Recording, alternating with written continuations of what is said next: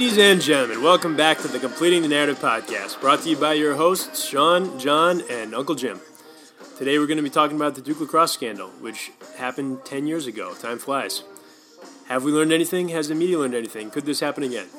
We're also going to be playing a pretty fun game of Who Said It, Donald Trump or Kenny Powers. All right, so um, it is uh, Monday, the um, 1st of February. It's uh, Uncle Jimmy, Sean, and John here talking to you again about completing the narrative. Uncle Jimmy, I think um, we all agree that we want to complete the narrative on the Duke lacrosse scandal. Could you uh, frame up the story for the listeners? Yeah, absolutely. Uh, as a matter of fact, uh, if you know, for those of you who remember this, this was really uh, an egregious incident that happened back in 06.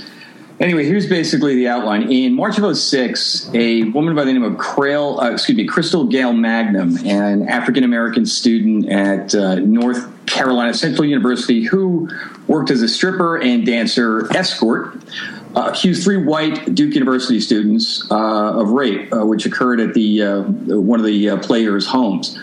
Many of the persons involved in or commenting on the case, including the district attorney by a gentleman by the name of Nifong, stated or suggested that the alleged rape was a hate crime. Um, in, in response to the allegations, which, by the way, were all patently false, uh, a few things happened. Uh, Duke University suspended the lacrosse team for two games. The following week, uh, the, on April 5th, the Duke lacrosse coach Mike Pressler was forced to resign, and the Duke president uh, Richard Brodhead canceled the remainder of the 06 season. Uh, fast forward one year later, uh, North Carolina attorney Ray Cooper dropped all charges and, and de- declared that the three lacrosse players were in fact innocent. Um, and Cooper had stated that uh, Reade Seligmann, Collin Finnerty and, Finnerty, and Dave Evans were victims of a rush to accuse. Nifong was labeled a rogue prosecutor, and he was indeed, I think, in the first time in North Carolina history, disbarred. And uh, he was actually the first prosecutor in North Carolina history to be disbarred, disbarred for conduct. Really, that was the first time in North Carolina history. Yeah, that- absolutely. Yep. Uh, well, he was not only disbarred; he also was jailed. He was sentenced. Oh, is that right? Sentenced to one day in jail. for Yeah, I looked it up. I, I did have that at my notes. He, one day in jail. That was a that was a real. That was you know that'll teach him a lesson. Si- uh, you know, like 60 Minutes, that, you know, when they investigated this, uh, pointed out that Mangum gave at least, uh, you know, the woman six, uh, rather, uh, a dozen different stories. This thing was a joke. I mean, e- everybody knew it. But, you know, again, in the kind of political climate, that's probably what we're talking about it today. Uh, you know, they crucified these guys. You know, they're, you know, they were death threats against these guys, and They they arrest that Nifong arrested the kids before he even interviewed the potential rape victim. yes, Well, so here's what really was going. on. I can actually tell the story, what actually happened from beginning to end. Um, Go for it. obviously, there's there's the there's the narrative that we all saw in the media, and the media was disgracefully bad in this whole thing. I, th- I think Uh, the whole media was disgracefully bad. Horrible. They did no investigation of their own. Mark on uh, Nancy Grace. Oh, she's the worst. Yeah, but they were all they all were bad. New York Times was awful. You know, all the respected media sources were bad. What actually happened was this team had a party, and they ordered two strippers for the party. And this one girl, uh, Crystal Gail Mangum, who was not a student, that was BS. She took one course like three years earlier. Uh, that was a you know a media frame job, trying to frame it in, in a certain way. She actually was a She drug was addicted honor hooker. student. Yeah, right. They're right. all honor like students. something out of a Tom Wolfe story, like Bonfire of the Vanities. Yes, Anyway, exactly. She was stripping to get through nursing school, right? Yeah, right. Okay. Of course. She also was a veteran at the time. Uh, she was in the Navy for like three weeks before she got dishonorably discharged uh, for. for you What know, was, what was she doing? I don't know. Probably what she did her whole life. Is it- and and that- I don't know if you guys know, but now she's actually in jail for life uh, for murder. Yes, I was going to say I, I, I was going to like uh, go into that later. Good Uh, lord! But back up a second, Sean. Seriously, so she was in the Navy. She was dishonorably j- discharged. Uh, is that right? I didn't know that. I, I found that Yeah. note in my in reading. Wow. Yeah, I mean it's a it's a convenient story to frame her as a student and a veteran and someone just trying to get by, a little person, and all you know these northern rich guys did terrible things to her. But what actually happened? So these guys had a party. They ordered two strippers. The the girl, you know, the, the girls came. This girl was incredibly high when she showed up. She took their money, it was like I don't know, three hundred bucks or something. She went right to the bathroom and passed out for like eight minutes. She was she had like three drugs in her system, and she was really drunk too. So she gets up and runs out of the place after that, basically taking the guy's money without doing anything. And they have words as she leaves, like, What are you doing? You're taking our money. And she yells back a little bit, and then she leaves, and that's it. She goes in a car, and she basically is in like a public parking lot, like a you know grocery store or something. She's sitting there parked, passed out in her car. She's drunk and high. And the, the uh, Durham police go up and knock on her window, and she rolls the window down and they're like, uh, "You're not driving anywhere. You have to go to detox." She says, "I'm not going to detox." They're like, "Oh, you have to go to detox." Like, no, I'm not going to detox. I was raped. She made it up on the spot to avoid going to detox for the night, and that's how the whole thing started. And that's all that happened that night. And because the prosecutor was running for re-election, it's an elected position there, the DA, and he had previously fired his rival who was running against him, and she was up like ten points in the polls. So if she won, she was going to fire him. He was going to be out of a job. So obviously he wanted to win the election, and he, you know, I'm sure it was a quick report they did initially. Uh, I'm sure the responding officer probably knew she was full of crap, but he just did a report to cover himself. And as soon as he sees this, he says, "Wait a minute, this is my chance. Yeah, You know, this is what I'm going to make my uh, make my campaign on, and I'm going to win re-election." Oh, yeah. So that's that's what started the whole thing. Is just basically you know a, a, a lying drug addict doing what lying drug addicts do. Uh, that happens all the time. That's not particularly extraordinary, but it's this, it was the prosecutor really who was the, the unusual factor here, and that he was that ambitious and completely unethical that he would you know make something up. yeah, And all along, the whole investigation was was a joke. For example, there are very strict procedures with lineups or with uh, photo arrays and things like that, so as not to be too suggestive to you know suggest someone who you want them to pick. Um, so what they did for the photo array was instead of you know putting an array of, of different people who some were there, some weren't, they gave the entire composite of the lacrosse team. What? and just that's how they did it. They gave the composite of the lacrosse team and said who did it, and she picked out three random guys, and those are the guys who were arrested. And one of the guys, one of the guys wasn't even at the party. He was. Oh at, yeah, he was seen at the ATM. So I did Yeah. I, in my brief research. He was at an ATM getting cash the night of the crime. yeah. He, he didn't even go to the party. And she said one of the guys had a mustache. Nobody on the team had a mustache. Right. I mean, it just was a completely absurd farce from beginning to end. And you know, it's even understandable in a country as big as ours. A few DAs will be corrupt like that, especially in an elected system. But the media were the ones who really just completely dropped the ball. They didn't yeah, do so this is this is the perfect reason why completing the narrative has a place in our society. So, uh, you know, obviously the prime the the majority of the blame lies with this guy Nifong, and apparently he's gotten what he deserves to some extent. I think I looked it up. You know, he's uh, he was sued. I think he owes like thirty million dollars to six different players, and he filed for bankruptcy. Um, you know, he already went to jail. He's been disbarred. Uh, he needs to go to jail for longer. But the there was another party that was very responsible for what happened to these kids, and it was irresponsible journalism for the media. A lot of this information could have been looked up and vetted before they started lambasting this kid, especially with Na- these kids, especially with Nancy Grace. So, you know the results of this story were nowhere near as televised um, as uh, as the initial story, which is why you know talking about it today and getting out to as many listeners as we can is important, right?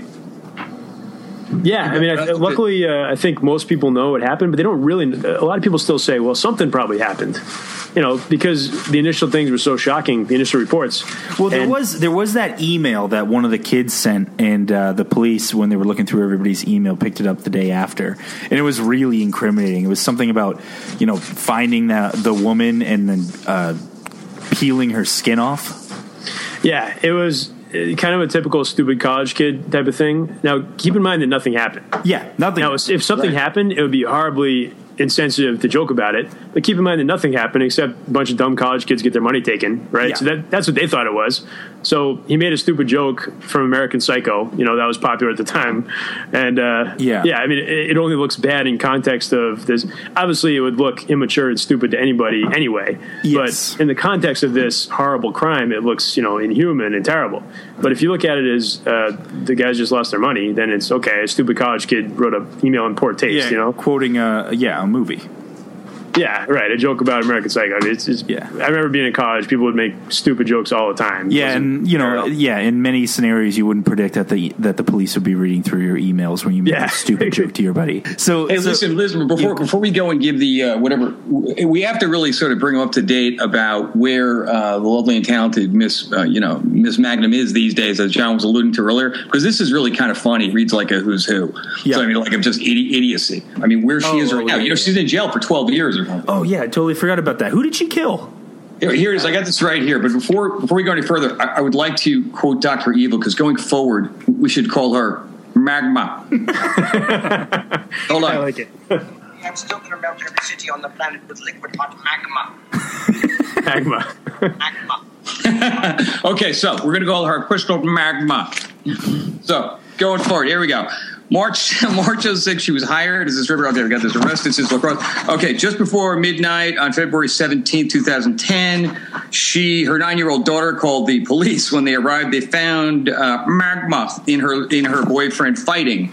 They she set fire to some of his clothing in the bathtub in the young lady's presence.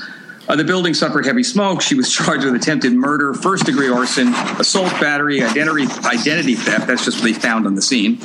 Communicating threats, damage to properties, resisting an officer, misdemeanor child abuse. She was ordered to jail uh, on a million dollars bond, but it gets better. Um, now, in April of 11, following accusation that she repeatedly stabbed and seriously injured a second boyfriend, named uh, Reginald Day. She was charged with assault with a deadly weapon, intent to kill, or inflicting serious bodily injury, a Class C felony in North Carolina. Ten days later, Day died in the hospital, and Magma was charged and indicted for murder. Okay, Mag- Magma was held in jail under three hundred thousand dollars, secured bail bond, uh, and was uh, which was set prior to her boyfriend's death. Anyway, long story short, she is in jail serving let me see, a minimum of 14 years to a maximum of 18 years. This is a total piece of shit. I'm, sh- you know, Uncle Jim, I'm shocked. I never would have seen I- that coming. Yeah, Yeah. I, I, now that's going to. Now I, I also want to frame this one more time because I love this. Even after all this crap came out, Jesse Jackson, you know, and you guys probably know this. By the way, Sean, great, uh, uh, great analysis of all this because uh, you know you you came across things I didn't know. Jesse Jackson, after all of this, and the Rainbow Coalition, said, no matter what, even though she, you know, she did this, that we're going to pay for her college education. Like, because remember, she was an honor student at Wait, North Carolina af- State. after the Yeah. murder? Uh, No, no, talking about after. I was talking after the Duke lacrosse guy. Oh, after the false yeah, accusation of rape? that's correct. But she was, Oh. you know, such a stellar uh, citizen in the community that, and obviously a victim, which we Oh, always yeah. talk about. She- that he was going to, yeah, he was going to give, you know, she was going to get a scholarship no matter what. It was irrelevant that she was, you know, a, you know, a, a psychotic sociopath. Well, yeah, he obviously, you know, was trying to signal that he doesn't believe that she made it up. And that he, you know, yeah, sure, there wasn't enough evidence, but you know, eighty percent they did it. They just couldn't prove it. That kind of thing. Yeah, Which you know, uh, no, not exactly. It's It's like because- Tawana, just like Tawana Brawley, actually. yeah, no, exactly the same thing. There's a uh, there's an idea out there that the feminists are pushing is that no one lies about rape, and Yes. on the face of it, it's absurd because the, it should be amended to saying otherwise trustworthy people generally don't lie about rape. But there are quite a few people out there who are not trustworthy, and they lie about everything. They're like, "Hey, uh, what time is it?" They're like, "Ah, three o'clock." Like. Wait, I just saw a clock. It's five o'clock. Oh yeah, you know, like really, like Otherwise, that out there. otherwise trustworthy. They people. lie about everything, and this lady's one of them. I mean, you know, uh, I've had the misfortune to have dealt with a lot of uh, you know drug addicts and, and people who otherwise are of low moral character, and they do not tell the truth about anything. You know, their name, their like, what's their favorite color, uh, and if someone's like that, they're going to lie about things like rape too. Like she was trying to avoid going to detox, and so she made up the story on the spot because it, it worked. You know, that's what I don't think she meant for it to go that far, but she also didn't take it back. She probably, uh, you know, was a psychologically unbalanced kind of person, and she had some good things come from it. I'm sure at the time. It probably treated with a lot more respect than she was used to, and you know, she likes certain aspects of it. Now, does that mean if some solid citizen who otherwise is not a pathological liar says she's raped, you should believe her? Yeah, of course you should believe her. But if someone who is a pathological liar says it, then you look into it. You know, I mean, you look into it either way, but you uh, you don't automatically assume someone's telling the truth because it's it's about that topic. It's just silly. Yeah, and by the way, and, and the uh, the Tom Wolfe uh, Bonfire of the Vanities was just a perfect example. I, I mean, he really nailed it in that novel. You know, I mean, it's it, the the uh, the political machine just gets in motion. Uncle And- Jimmy, what are you talking about? Oh, uh, Sean had made a reference to Tom Wolfe novel Bonfire of the Vanities, and and, Yep. and in that, you know, like a, a, a young black man was killed uh, in an automobile accident. Yeah. By an investment banker in New York, a rich Right. white investment banker. Yeah. Ex- right, exactly. And uh, you know, and so, but you know, it was funny to watch just the you know the, the mobilization of the political machine, and automatically he became an honor student, and the rich white guy did, and this kind of thing, you know, where art you know follows you know uh, follows reality. It, it's just it happens all the time, and and you know, this, it seems like we, we never learn from this, you know. So anyway, that's all I got. Hey, I got to tell you something though that's pretty funny. Uh, when I was looking into you know Nancy Grace's role in this whole thing, I came across a video. I want all of our listeners to to take a look at it. If you Google um, uh, Nancy Grace, uh, Nancy Grace's producer, you'll see a video of Nancy Grace live on the air, and she's uh, and she's talking about um, she's she's talking about uh, the exploitation of women. To, I, I something like the exploitation of women to a guest of hers, and her producer starts starts playing this uh, video of Paris Hilton in the uh, Carl's Jr. commercial in her bikini, eating a burger and like getting all soapy on a car. Right, so, yeah, And then and so Nancy Grace is going, what, like Jennifer, Jennifer, why are you showing that video? And um and Jennifer's like, oh, sorry, I thought it was topical. And then they go back to Nancy Grace. And then Grace goes, wait a minute, this is the problem. The problem is people are like Jennifer. And then they show Jennifer in the booth, and Jennifer's laughing. Seriously, you have to see this video. Then Jennifer, I believe shortly before she gets fired, starts playing a video right next to Nancy Grace of a pig fucking a trash can. This was on the air. yeah, live Oh, it's on the air. You have to see this video. It, Sean, if we have the ability to link videos to blogs, you, you Yeah, yeah, we we've can got to link it on there. It was so, it was fantastic, and you tell everyone in the booth is just getting such a kick out of making Nancy Grace look foolish. So anyway, uh, we got to move on because we've been on this one for a while. So One more time though. With liquid magma. Man, come. Uh, So everyone got what they deserved except for the media. That's the that's the end result. all right, So, moving on, uh, a quick little interlude. I'm going to give you guys a quiz. Okay. Uh, I know we've talked amongst ourselves. I don't think our listeners have heard yet that I considered uh, presidential candidate Donald Trump to be very similar to fictional character Kenny Powers. uh, I don't know if, if you guys have all seen Eastbound and Down. It's a great show, especially the first couple seasons. Uh, definitely check it out. But the, the lead character Kenny Powers is is so much like Donald Trump, right down to the the manners and like the slight sort of charm that he uses to get past it. Uh, so I'm going to give a quote, and you guys can tell me if you think it's Kenny Powers or Donald Trump. yep. All right. So number one, you know, it really doesn't matter what the media write as long as you've got a young and beautiful piece of ass. Would that be, God, that that, could- Trump that really could be Trump talking about um, the Megyn Kelly, right? Is that Trump, Megyn Kelly? I, I, I'm going to go with Trump. It's Trump. Oh, That's awesome. All right. is it about Megyn Kelly? No, no, no. It's, I'm sure it's about uh, whoever he was dating at the time. Okay. All right, the next one. The humongous part about being a celebrity is cashing in on it, making shitloads of money, having expensive, luxurious things. That way, in case one day you're not famous, you can still be rich as hell and better than everyone around you. Uncle Jimmy, I got. I guess the last one. You go. I got to go with Trump. As plausible as that is, it's actually Kenny Powers. I could have sworn that. I like- thought it was too well crafted to be Trump. Yeah, but I would. I was thinking to myself, you know, he was overheard saying that once. Yeah, I, I was going to go with that. I was going to take a shot. All right, another one. Uh, sure, I've been called a xenophobe. The truth is, I'm not. I honestly just feel that America's the best country and the other countries aren't as good. That used to be called patriotism. That's totally Kenny Powers. I got to go with Trump on that one. Kenny Powers. Ah! Kenny You, Powers. you know what, Sean? My problem is I've seen every episode. I need to. I need to uh, opt out. All right, one more. Oh, you did your research. I mean, you win fair and square. I am the least racist person there is. And I think most people that know me would tell you that. I am the least racist. That's got to be Trump. That's Trump. You got it. That is okay. If you have one. to say, if you have to say, like, you know, I'm the least racist or I'm the least sexist, uh, uh, you shouldn't even have to say that.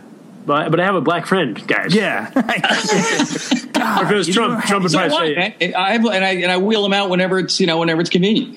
yeah, yeah, I have a black friend. All right, right there, you're you're out. You've got Yeah, one. King Trump would probably say, "Oh, I think I think uh, Beyonce is really hot. I can't be racist. Racist Beyonce is. I'm really attracted. to I, I love black women." Yeah, that, that that does not count. Halle Berry's hot. I'm not racist. Okay. All right, that's the end of the quiz. I think uh, John wins. Yeah, he, he killed me on that one. Well done. Okay, uh, so next we're going to go to a couple jerk offs in uh, uh, Tennessee. Is that where we're going? I think Kentucky. Oh, Kentucky. Kentucky. A couple Kentucky jerk offs who decide to give $8 million to some other jerk off to build a replica of, um, of uh, Noah's Ark. Does it sound like a good use of taxpayer uh, tax credits, Uncle Jimmy? What do you think? Okay, now I know you guys are probably not going to uh, agree with me on this, but hear my what, logic. makes, what makes you say that? Have I given up my position? yeah, no, no. I think because because basically, okay, it goes like this, right? You got everyone pulls out the famous, uh, you know, the separation of church and state, right? Isn't that kind of where we're going with this? Yes. Generally speaking, okay. There has never been a metaphor more misused and that has a, more of a profound influence than Jefferson's uh, quote on separation between um, church and state. It has become sort of de facto description of the Constitution, when in fact that that phrase is nowhere near anywhere in the Constitution, nor can it be found. It came in 1802 from a, a letter that Jefferson was writing to some Baptist coalition in Connecticut. What's my point about this, right? The point was, yes, there's a definite separation between church and state. And this goes way back to the Constitution. They, they originally started by saying they did not want a state religion. Okay. And everyone understood religion. that. Yeah, right. establishment of a state, of a state religion. Much like, you know, over in Greece, you have the, you know, basically it's a theocracy and these kinds of things. Right. And, and, and, and they were, and they were very wise in that. But under no circumstances did they want to abolish religion.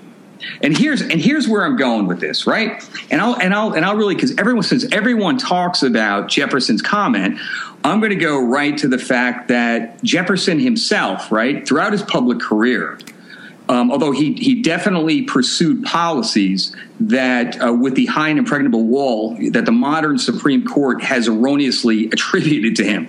So, for example, he endorsed the use of federal funds to build churches and to support Christian missionaries working with the Indians. Okay, so anyway, and, and also Jefferson's public record on religious proclamations in Virginia, right? And everyone says, you know, and he did this all the time. Now, he was he was a big believer in federalism. So when he became president, he felt that this stuff should be left up to the states, right? So generally speaking, I really agree with the guy. He said basically that we, we don't want a state religion, but you know the state, you know, especially from a federal mandate. But the states themselves, on a local level, can are free to do whatever they want. So you know, it's and, and I think that you know, long story short, whenever people wheel this out, it's really kind of a veiled form of bigotry, and they and they've done it historically against the Catholics over the years. They've kind of and they really they and, and the people that mostly wheel it out are usually looking to you know the, you know further their agenda. And I'll just say that you know, generally speaking, if the state of Kentucky would like to offer tax incentives for people who want to build a goofy ark, and if people want to go see the goofy ark, it's none of my damn business. and, and and I think that the the issue of uh, separation of church and state has been you know hijacked you know erroneously you know far too often. And I would like to leave you guys with the following thought. I'm reading this verbatim. This would have alarmed the founders because they viewed religion, to paraphrase George Washington's word, as an indispensable support for social order and political prosperity. So, I personally would not go see the ark, but I have no problem with those guys actually putting it together. And on a local level, if no one really particularly cares, fantastic. I'm good with it.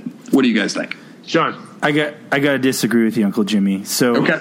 so I I think I mean I'm not the best historian, but um, you know I'm, I'm f- from the New England area, and I'm pretty sure separation of church and state was originally that whole concept was um, really pushed in America by Roger Williams from the great state of uh, Rhode Island, Rhode Island era. home state of uh, Lloyd Christmas, and um, and uh, you know he wanted to separate church and state because the Puritans were lighting people on fire. You know, oh. like there's a whole reason why we like we want to separate the two, and frankly, like it, it had more to do with like saying, okay, in order for everyone to be prosperous in this country and for everyone to get along and for us to attract people with other talents, we need to make sure that we don't light them on fire for not believing the same things we do and sort of separate the governance from religion. You know, render unto Caesar what is Caesar's, and then you, you know, allow people to practice religion the way they want to. And frankly, like I, I'm pretty sure all those people from, I'm sorry, what is it, Kentucky? I'm pretty Yeah. sure they would be fucking furious if, um, you know, the the Prince of Qatar or Saudi Arabia bankrolled a hundred million dollar theme park, you know, which had this gigantic. Uh, I don't know. I would say image of Muhammad, but we know they, we, they won't do that. But but you know, all those people would be furious if that happened. And frankly, we don't elect these assholes to uh, engage in venture capitalism. Like, what qualifies them? What qualifies you know the the governor of Massachusetts to be able to run a goddamn Olympics? We elected him to you know make sure that the highways are paved and the water runs, and it's not like Flint, Michigan, where we're like poisoning ourselves with the water. Like, stop doing this dumb shit. There's plenty of people in Kentucky that would go to a theme park that was paid for by a multimillionaire, you know, to go see their ark without us funding it. And when I say us, it was mainly the, it wasn't federal dollars, I don't think, but that, state- that's just yeah, how I that's just that's how I think. Here, Yeah, that's my main let me- point. I think was was just about the crony capitalism. You know, uh, why are we giving money to people to buy to, you know, these public-private partnerships are Yeah. just uh, a way for the government to try to control what business does, and a way for business to try to take people's tax money for what should be private things. Yeah, can you imagine how heated all those people would be if if 18 million dollars in tax credits were given to the world's largest mosque?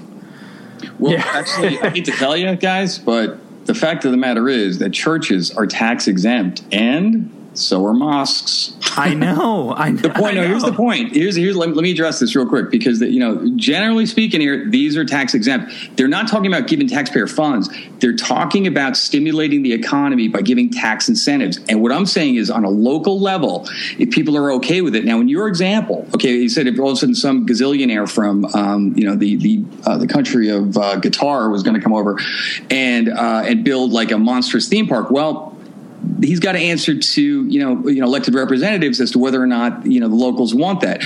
I'm suggesting that this is a way to stimulate the economy, and there is this bizarre notion of completely separating church and state when it, it where many many times in the examples that that was not the founding fathers' intentions. Number one, and number two is that yeah, that's fine. I don't want to use tax dollars, but if we can incentivize it, and we do it all the time, we give we give churches tax incentives. We have religious hospitals that take care of people. We have Catholic schools that are open to anybody.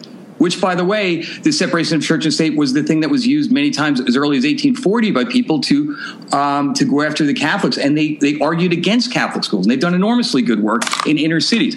I'm saying get the federal government out of it, and on a local level, let people make this decision. And tax tax incentives in general are fantastic. Yeah. Because what they do is that they lower the tax rate, thereby stimulating. Because I'm a supply side guy, like all of us are. So I'm just I'm asking you guys to just consider that opinion, and it's kind of cool that we disagree on this subject for once. Yeah, yeah. So I, I okay.